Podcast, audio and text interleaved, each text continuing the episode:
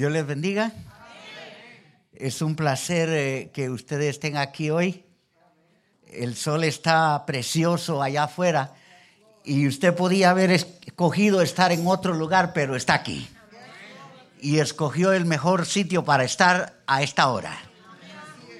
Eh, es un placer, gracias por sus oraciones.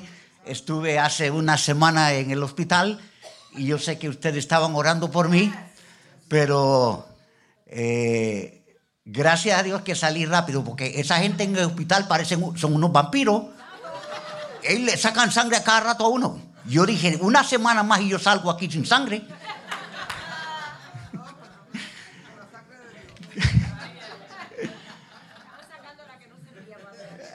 bueno, gloria a Dios. Entonces, yo no sé, pusieron la... Ok. Hace una semana la hermana Marixa puso un, un video que me preocupó. Y no me preocupó porque lo puso, sino me preocupó, me preocupó la situación. Eh, ¿Tienen la, la imagen? ¿Puede ponerla, por favor? Es una joven que está arrastrando juventud. Y está arrastrando juventud para adorar al diablo. Escuche eso. No es para buscar de Cristo. Arrastrando juventud para adorar al diablo. Su música, eh, la letra es una adoración al diablo. ¿Entiende? Puede quitarla, por favor, porque no estoy promoviéndola a ella lo que estoy haciendo una preocupación para nosotros los padres. Hoy no es día de la familia, pero va a ser día de la familia. ¿Sabe que este jueves, cuando voy para mi trabajo a las cinco y media de la mañana, voy a buscar un café a la gasolinera que está antes de la Jeep Academy? Y hay un joven allí pidiendo a la gente. Yo entro, pero a mí no me pidió nada y cuando salgo con el café, él me dice si tengo cambio. Y yo a veces pues no cargo cambio, pero cargo dinero en mis tarjetas. Entonces yo le dije, I'm sorry, I don't have a change. No tenía, es la verdad. Entonces prendo mi carro y me voy cuando el Espíritu Santo me recuerda ese versículo que dice que cuando nosotros vemos a nuestro hermano en necesidad, dice, y tú no le atiendes, como el amor de Dios mora en ti. La situación es que a veces en Nueva York me pasó lo mismo. Pero es que hay gente que a veces le piden a uno para beber, para fumar o para droga. Y uno se pone pues a la defensiva. Pero no con este joven. El Espíritu Santo, mire, ya yo me había ido y volví. Yo di la vuelta. Me acerco a él y le digo, yo te puedo comprar lo que tú quieres comer. Pero no sin antes yo hablar con él. Porque, ve, allá en Nueva York un pastor una vez dijo, hoy en este día usted, si va a pasar el tol, páguele el tol al que viene atrás de usted. O si va a ir a un restaurante, páguele a una pareja eh, que esté comiendo ahí su comida. Y yo dije, ah, ah, that's not me si yo le voy a dar algo a alguien, yo tengo que hablar con esa persona. Eso soy yo, esa es mi estrategia para evangelizar. ¿Entiende? ¿Cómo yo le voy a dar algo a alguien que yo no sé ni quién? Y a una pareja, y si es con el chío que está allí. Y yo lo voy a bendecir. Ah, ah. I'm sorry, ese soy yo. Yo tengo que saber a quién yo le voy a dar. Entonces, hablo con este joven y le digo, vente, yo te voy a dar lo que tú quieres comer cogió un sándwich, cogió un café y cuando nos salimos hablamos. Yo le dije, what, is your name? Daniel. Daniel. Yo le dije, oh, tú tienes un nombre bíblico. Sí, me dijo. Y yo le dije, ¿tú has leído el, libro de Daniel? Yes. Y yo le dije, ¿y de qué se trata? What is it about? Mire, me dejó con la boca abierta, Daniel me dijo, el libro de Daniel, Daniel decidió separarse para Dios. Escuche. Me dice, Daniel hizo 21 días de ayuno. Daniel esperó que el ángel Gabriel luchara para que su petición, escuche esto, fuera contestada. en Daniel hay profecías que ya se cumplieron y otras que no se han cumplido. Yo dije, wow, you really know the, the book of Daniel. Y yo le dije, tú ibas a la iglesia. Cuando usted, cuando alguien le habla a usted así, es porque usted asume que ha estado en la iglesia. Y me dijo, yes, I was. I was is past tense. Me dio el nombre de la iglesia, no lo digo por ética. ¿Entiende? Es una iglesia de aquí de Orange, famosa. Yo fui a Google y vi la doctrina de ello, una iglesia bien fundada. Entonces, cuando yo le digo, how you ended up like this? ¿Cómo tú llegaste aquí así como está? Escuche esto. Me dijo, I started hanging around with my friend on Saturday. What? Empezó a salir con sus amigos los sábados. Y cuando yo le dije, What about your father? Mire cómo me hizo. Yo no sé qué esto quiere decir, pero implica varias cosas. Como que sus padres no sabían los pasos que él estaba dando, como que sus padres no sabían con quién se iba los sábados, como que no le importaba, ok, that's a good one. ¿Entiende? No daban ejemplo los padres. O sea, de esa conversación con Denio salió este mensaje. Vamos a estar de pie. Abra su Biblia en Génesis capítulo 12.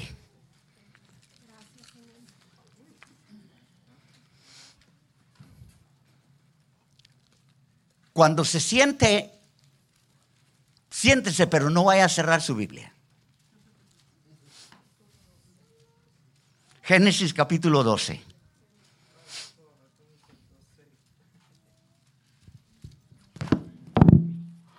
Gloria a Dios.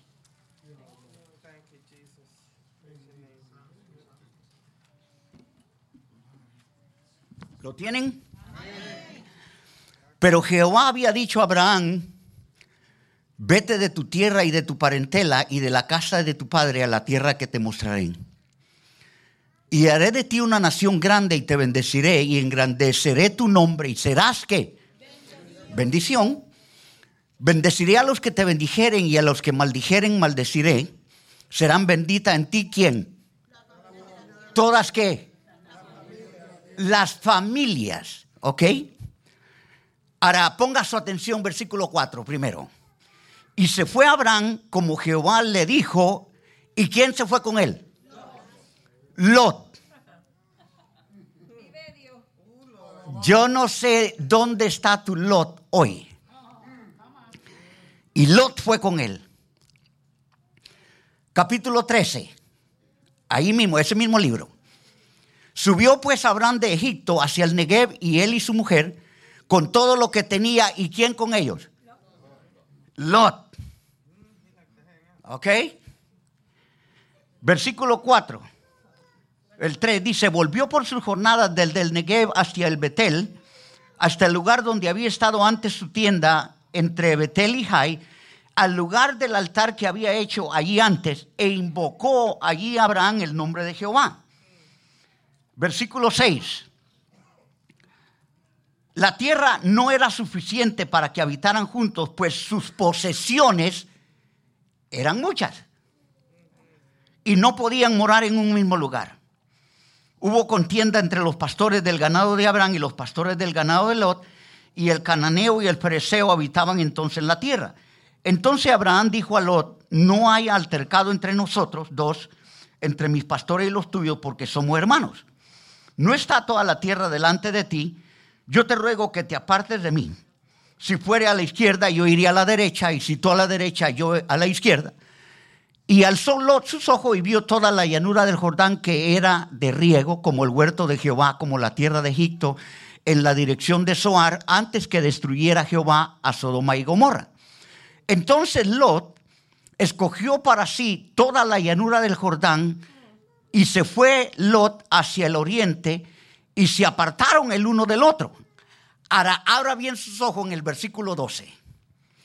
Abraham acampó en la tierra de Canaán en tanto que Lot habitó en las ciudades de la llanura y fue poniendo sus tiendas hacia dónde? Fue poniendo sus tiendas, fue dando pasos, fue creciendo en posesiones materiales, pero cada tienda que ponía, cada paso que daba, ¿hacia dónde iba? Pueden sentarse.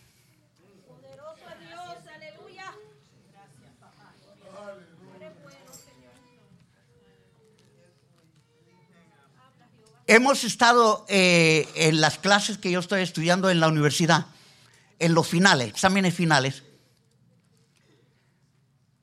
Es una maestría en salud para consejería de salud mental, donde hay psicoterapia y un montón de cosas. Resulta de que para los exámenes finales, escuchen, nos dieron lo que le llaman un case study un caso para presentar la consejería y la terapia que se le va a dar a esta familia. Es una familia que vino de un país de afuera, hacia los Estados Unidos. El hombre se llama Ramón, la mujer se llama Lucía. Tienen tres hijos, dos mujeres y un hombre. Y el caso está serio.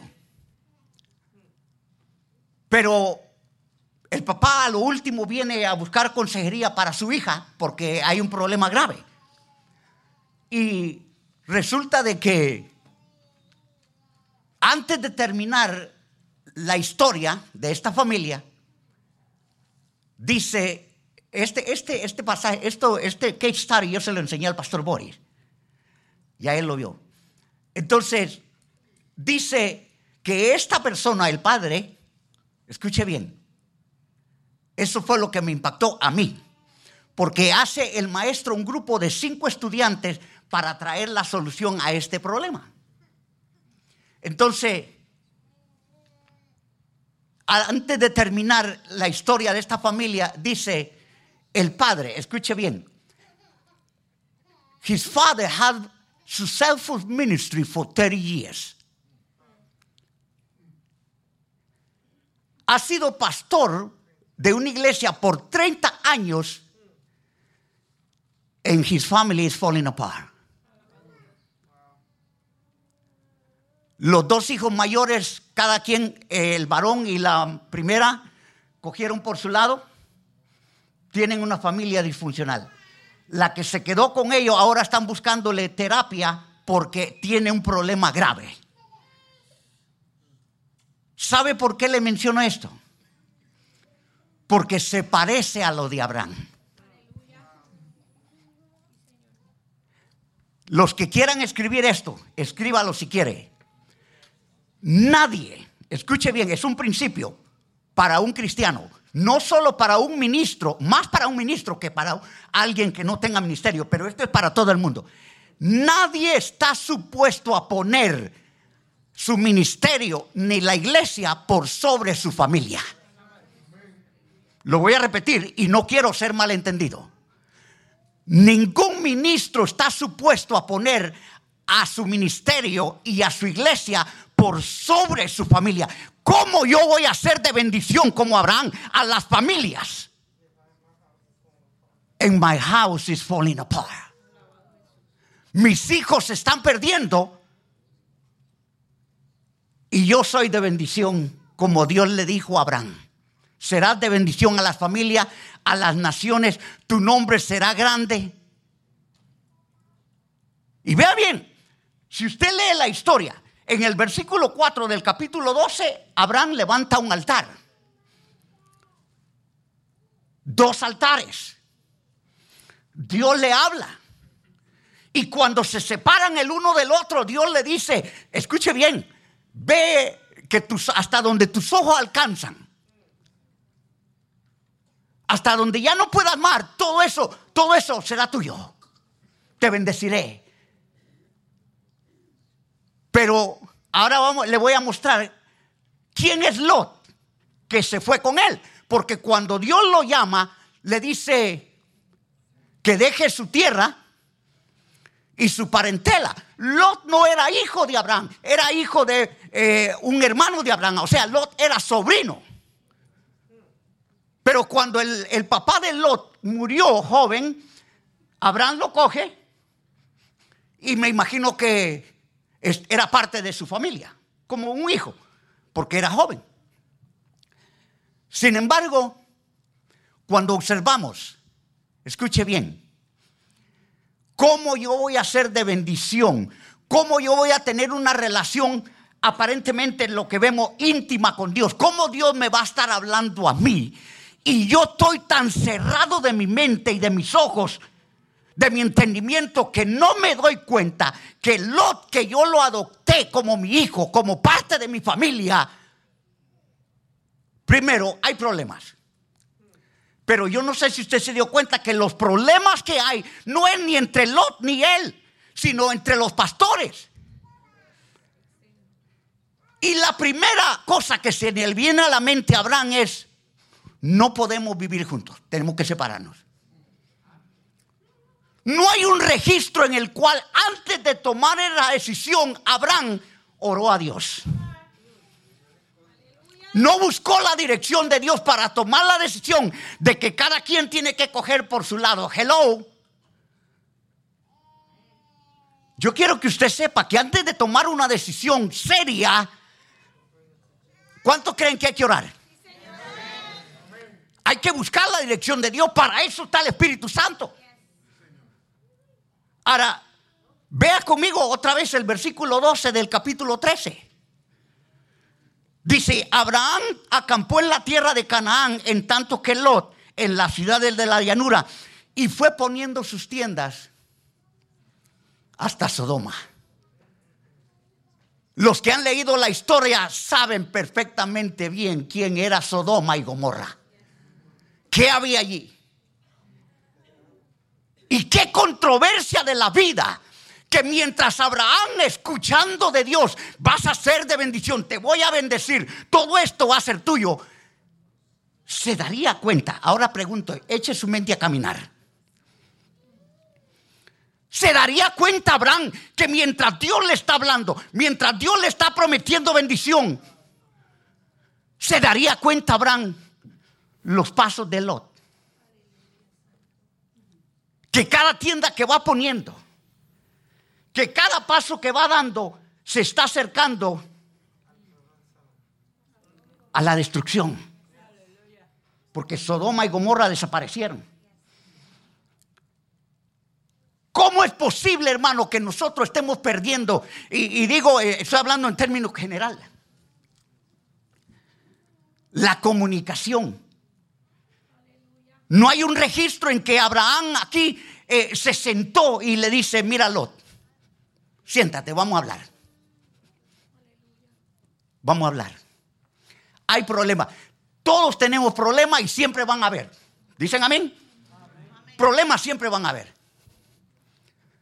Pero no se sentó con él para hablar, buscar la dirección de Dios y una solución tenemos que separarnos, cada quien coge por su lado. Pero ese no es solamente el problema.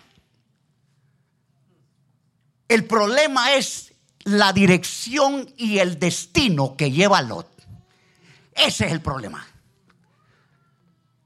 Y Abraham como padre espiritual, como un hombre con una eh, eh, intimidad con Dios, como un hombre que tiene promesas de Dios, ¿Cómo es posible que no recapacita y dice, yo me tengo que sentar con Lot? Tenemos que hablar. Lo material estaba, pero lo espiritual no estaba. Fue lo material, lo tanto que tenía. Esos eran ricos los dos que los hace separar, cada quien coger por su camino. Pero ese no es el problema. El problema es el destino que lleva Lot. Ese es el problema para mí. No sé si para usted. Y el problema de nuestra juventud hoy en día es ese. ¿Entiende? A, nuestra juventud, hermano, le va a tocar tiempo más difícil que a nosotros los que ya estamos mayores. No dije viejos. Yo no me considero viejo. Mayor sí, pero... Y, vea bien, mire, yo manejo buses de escuela. Y todos los días llevo para la elementario 44, para la high school 46 y para la middle school 52. Todos los días. Por la mañana van tranquilos, pero por la tarde parece que le hacen un bufete de chocolate. Porque vienen... ¿O será que le dan de ese café tinto que había en Venezuela? En Venezuela le llaman, el tinto le llaman. Es una copita así como el cubano. Una copita así. Yo decía, no, pero cuando me ofrecieron en Venezuela la primera, yo dije, no, sí, ahí en, en Nueva York yo, yo me bebía una taza grande. Y, lo que me dan así. Mire, pero esa tacita. Wow. Entonces me he dado cuenta que el ambiente de las escuelas los afecta psicológicamente. Las amistades de las escuelas los afecta. Tienen la computadora, escuche bien, la computadora tiene sus ventajas y sus desventajas. La ventaja positiva es que les ayuda a hacer el homework, pero que puede haber un botoncito que se aprieta allí que lo lleva a un site que no puede ser correcto. ¿Entiende? Yo no sé esas computadoras cómo son, porque a veces yo, yo he estado escribiendo parágrafos. Mire, Emma un día estaba en casa del pastor Boris, llenando algo para que él me lo mandara, porque a mí me hace falta más conocimiento. Y yo no sé qué botón yo apreté y se me ha desaparecido. Parece que, parece que Pateco se lo llevó. No lo encontré. Hay ventaja en la computadora para hacer los hongos, pero hay que tener cuidado. Los teléfonos también. En Google se consigue mucha información, pero hay que tener cuidado. O sea, lo que quiero decir es que, ¿qué tan pendientes estamos nosotros como padres de los pasos que ellos están dando? ¿Qué controversia que habrán? No se da cuenta. Es más, mire, en el capítulo 14, si usted lee, hubo una guerra entre los reyes y toman cautivo a Lot. Llega a oídos de Abraham y dice, no, wait a minute, vamos para allá. Se llevó más de 300 personas, hicieron guerra, rescatan a Lot y se lo llevan, pero con todo y eso todavía lo dejan Sodoma. ¡Wow! No le pudo haber dicho, mira, como hombre espiritual, mira, no te conviene quedarte aquí. Vente conmigo. Escuche bien, hermano. En la vida tenemos que tener prioridades, porque las determinaciones y las decisiones que usted y yo hagamos, esto va para todos. Nuestras decisiones, nuestras determinaciones determinan nuestro destino. Y mire el destino de Lot. ¿Hacia dónde se dirige? Esa debe ser nuestra preocupación como padres. ¿Cuál es el destino? ¿Cuál es el propósito que Dios tiene con nuestros hijos? Aleluya. Aleluya. Viene las navidades y yo estoy seguro que ya algunos de ustedes tienen regalos, ya no, mi esposa y yo mandamos. Mire, emocionalmente hoy, esta Navidad, nos vamos a sentir un poquito down porque después de 41 años, esta es la primera Navidad que no pasamos con nuestros hijos. ¿Entiende? Con la hija, sí. Entonces, y los nietos. Pero nosotros siempre hemos estado juntos. No solamente para compartir regalos, sino para hablar, para comer juntos. ¿Entiende? Pero en esta Navidad yo quiero que después del regalo que usted le entregue a sus hijos, hay varias cosas que yo quiero que le regale. Number one, ¿Qué tengo aquí? Tiempo.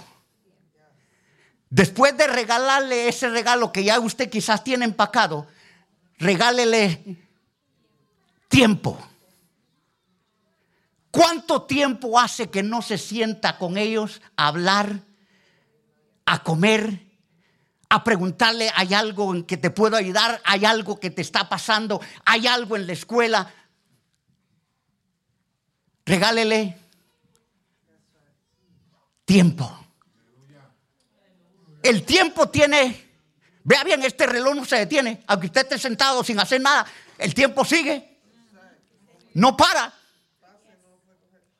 Pero el tiempo lo puede hacer a usted poner sus prioridades. Todos tenemos 24 horas. ¿Qué hace el tiempo? No es que usted hace con el tiempo, sino qué hace el tiempo contigo. ¿Cómo usted invierte su tiempo? Mire, Daniel, un joven. Sus padres no saben dónde está los sábados.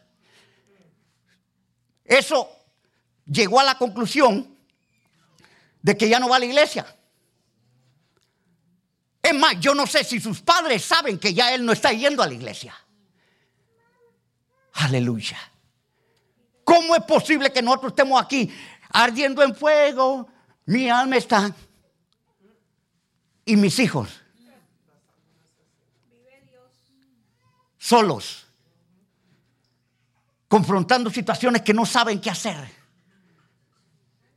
Dediquémosle el tiempo. Número dos regálele, después del regalo que le va a dar, regálele prioridad.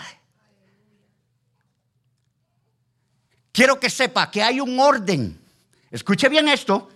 Hay un orden para el cristiano. En mi vida, primero Dios. Repítalo conmigo. Primero Dios. Después la familia. Después la iglesia. Ese es el orden. Si hay alguien que le diga algo diferente a usted, dígale, I'm sorry. ¿Entiende? I'm sorry. Por ejemplo, cuando yo estaba en el hospital, imagine que mi esposa aquí ardiendo en fuego, mi alma está, yo en el hospital. Somos una familia. La iglesia está aquí siempre. Ok, pero van a haber momentos en que mis hijos, mi familia me necesita y aunque sea hora del culto. Ahora, no estoy promoviendo que, que tome como una excusa para quedarse en la casa. No quiero ser malentendido. ¿Entiende? Pero lo que quiero decir es que nuestra familia tiene que tener prioridad. Dios, antes de crear la iglesia, creó primero qué? La familia. Mi ministerio, mire el ministerio de este pastor que yo le dije, 30 años, su self-food ministry, hello. ¿Cómo va a ser de bendición por 30 años y su familia partida? Buscando ahora terapia para su hija. Yo, yo puse, yo le voy a decir, yo soy honesto. Así mismo yo puse mi conclusión de ese programa que mandamos yo dije, ningún ministro debe de poner su ministerio sobre su familia. Punto. Habrá alguien que piensa diferente. I'm sorry, mi pensamiento es ese. Mire Abraham, cómo iba a ser de bendición a las familias, a las naciones. Y Lot camino hacia Sodoma, a donde lo que venía era la destrucción. Dedícale tiempo a tus hijos. ¿Sabe qué? En Ontario, Canadá, hay un día de la familia. yo no sé si aquí en Estados Unidos hay día de la familia. Yo no lo sé. Pero escuche bien. Me puse a escribir y escuche para los canadienses lo que significa, por qué sacaron el día de la familia. Dice, to create a strong and healthy relationship para crear una relación fuerte y saludable. Número uno, es el día de la familia. Dice, para prevenir crisis el día de mañana. Qué interesante. Dice, para recibir support cada uno hacia el otro. Dice, para crear influencia positiva. Ese es el término del Día de la Familia. Dice, para participar tiempo juntos, para comer juntos, para darle un abrazo y un beso a los hijos. Dice, para decirles that you love them. ¿Cuánto hace que usted no le dice a su hijo, aunque tenga problemas? Es más, cuando tienen problemas es cuando más se le debe decir, I love you. Mi hija tiene ya 40 años y, yo todavía le digo, I you. Es casada, pero es mi hija. Usted no deja de amarlo simplemente porque se casaron ya. Eso es hasta que usted se muere. Me supongo yo, ¿no? Hasta que nos morimos dejamos de amarlos. Vamos, hermano, a luchar, a pelear por nuestra familia. No le vamos a dar lugar al diablo. Cuando veamos que ellos tienen problemas, ok, para eso es que estamos. Quizá ellos no tienen la fuerza, la sabiduría, la inteligencia para bregar con esa situación. Para eso es que usted y yo estamos. No permitamos que vayan a buscar afuera lo que adentro quizás no tienen. El apoyo. ¿Cuánto hace que usted no se sienta con ellos hablar? Digo hablar.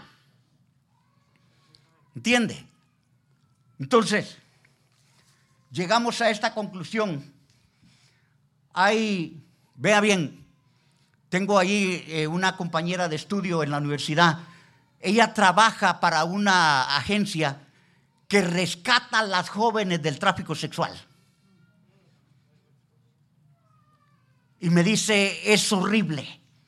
Hay más de 300 mil casos solamente aquí en Estados Unidos, donde la mayor parte de estas jóvenes se han ido de sus hogares porque no pueden, no han podido vivir con sus padres. ¡Wow! Cuando ella me dijo así, yo me pregunté, ¿cuál es la razón por la que no pueden vivir con sus padres y cogen por otro lado? Ahora, yo quiero que usted entienda, ¿sabe? Eh, mi esposa y yo tuvimos dos hijos con la bendición del Señor, una hembra y un varón. Ya ellos no están con nosotros. Va a llegar un día en que se van a ir. Pero ¿cómo se fueron? ¿Cómo los instruyó usted? Mire que yo, yo acostumbré a la, hija de nosotros a leerle una historia de la Biblia antes de acostarse. Y había veces que ya yo estaba acostado, yo me levantaba a las 4 de la mañana para ir a trabajar. Ya yo estaba acostado cuando venía y me tocaba. Can you read me story? Para que le leyera una historia. Ya se había acostumbrado. Pues vengo y le leo la historia de Jonás. Yo le digo, ok, vete, acuéstate. Se fue a acostar. Ya yo estoy arropado cuando viene.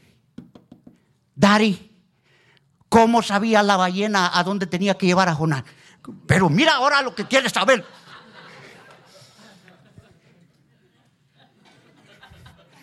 ¿Cómo quiere a las 11 de la noche ahora saber? Se da cuenta, por eso hay que poner prioridades en el tiempo de nosotros con ellos y que a las 11 de la noche quería saber cómo la ballena sabía dónde tenía que llevar a Jonás.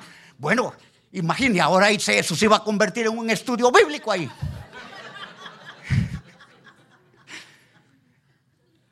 Pero debemos, ojalá y ese fuera el caso, ojalá y ese fuera el caso, que se acostumbren a que entre usted y ellos haya una conversación acerca de historias bíblicas.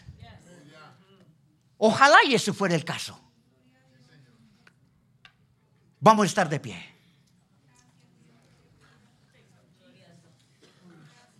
Si usted, si hay alguien, hermano, que tiene problema con alguno de sus hijos y no sabe cómo, aquí estamos para ayudarle.